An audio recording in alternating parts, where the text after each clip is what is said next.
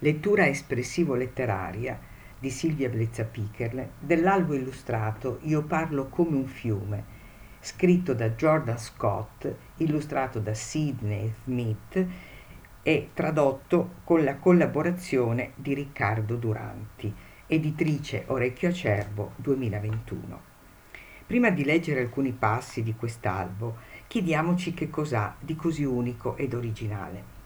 Innanzitutto la capacità di stupirci per la bellezza delle illustrazioni e del testo scritto, di farci entrare nel mondo interiore di un ragazzino che non può dire tutte le parole, che parla come un fiume. Un'esperienza di vita raccontata con una scrittura artistica, parole selezionate con attenzione, scelte con una cura letteraria veramente incredibile, rispettosa della letteratura e anche dei giovani lettori. Un grazie quindi anche a Riccardo Duranti che ha collaborato alla traduzione. Perché i bambini ragazzi, e lo dico dopo decenni di ricercazione sul campo, amano le parole belle, come dicono loro, come le chiamano loro. Un testo di qualità come questo li avvince sempre, purché sia letto a voce alta valorizzandolo nella sua essenza.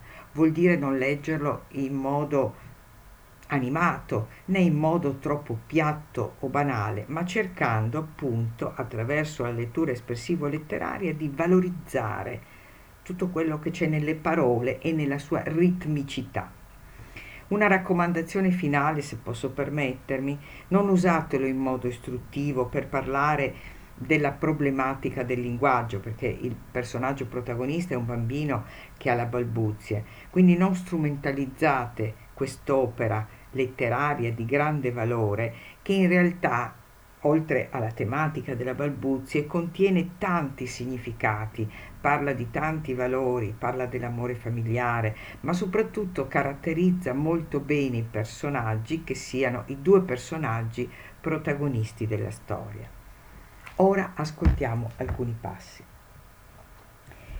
Mi sveglio ogni mattina con i suoni delle parole che mi circondano e non posso dirle tutte. La peu del pino mette nella mia bocca radici che mi si aggrovigliano nella lingua. La Q è una cornacchia che mi si attacca in fondo alla gola. La L della luna mi spolvera le labbra con un incantesimo per cui riesco solo a farfugliare. Le mattine sono sempre difficili, ma questa è particolarmente dura. Sono più bloccato che mai. Il maestro ci dice di parlare del posto del mondo che amiamo di più. Oggi tocca a me, ma la mia bocca non funziona e voglio tornare a casa. Mio padre viene a prendermi a scuola è solo una giornata di difficoltà di parola, dice.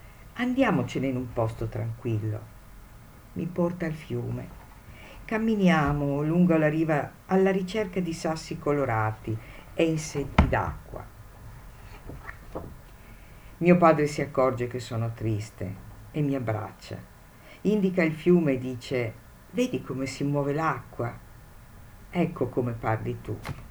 Io guardo l'acqua gorgogliante, tumultuosa, vorticosa, dirompente. Mio padre dice che io parlo come un fiume.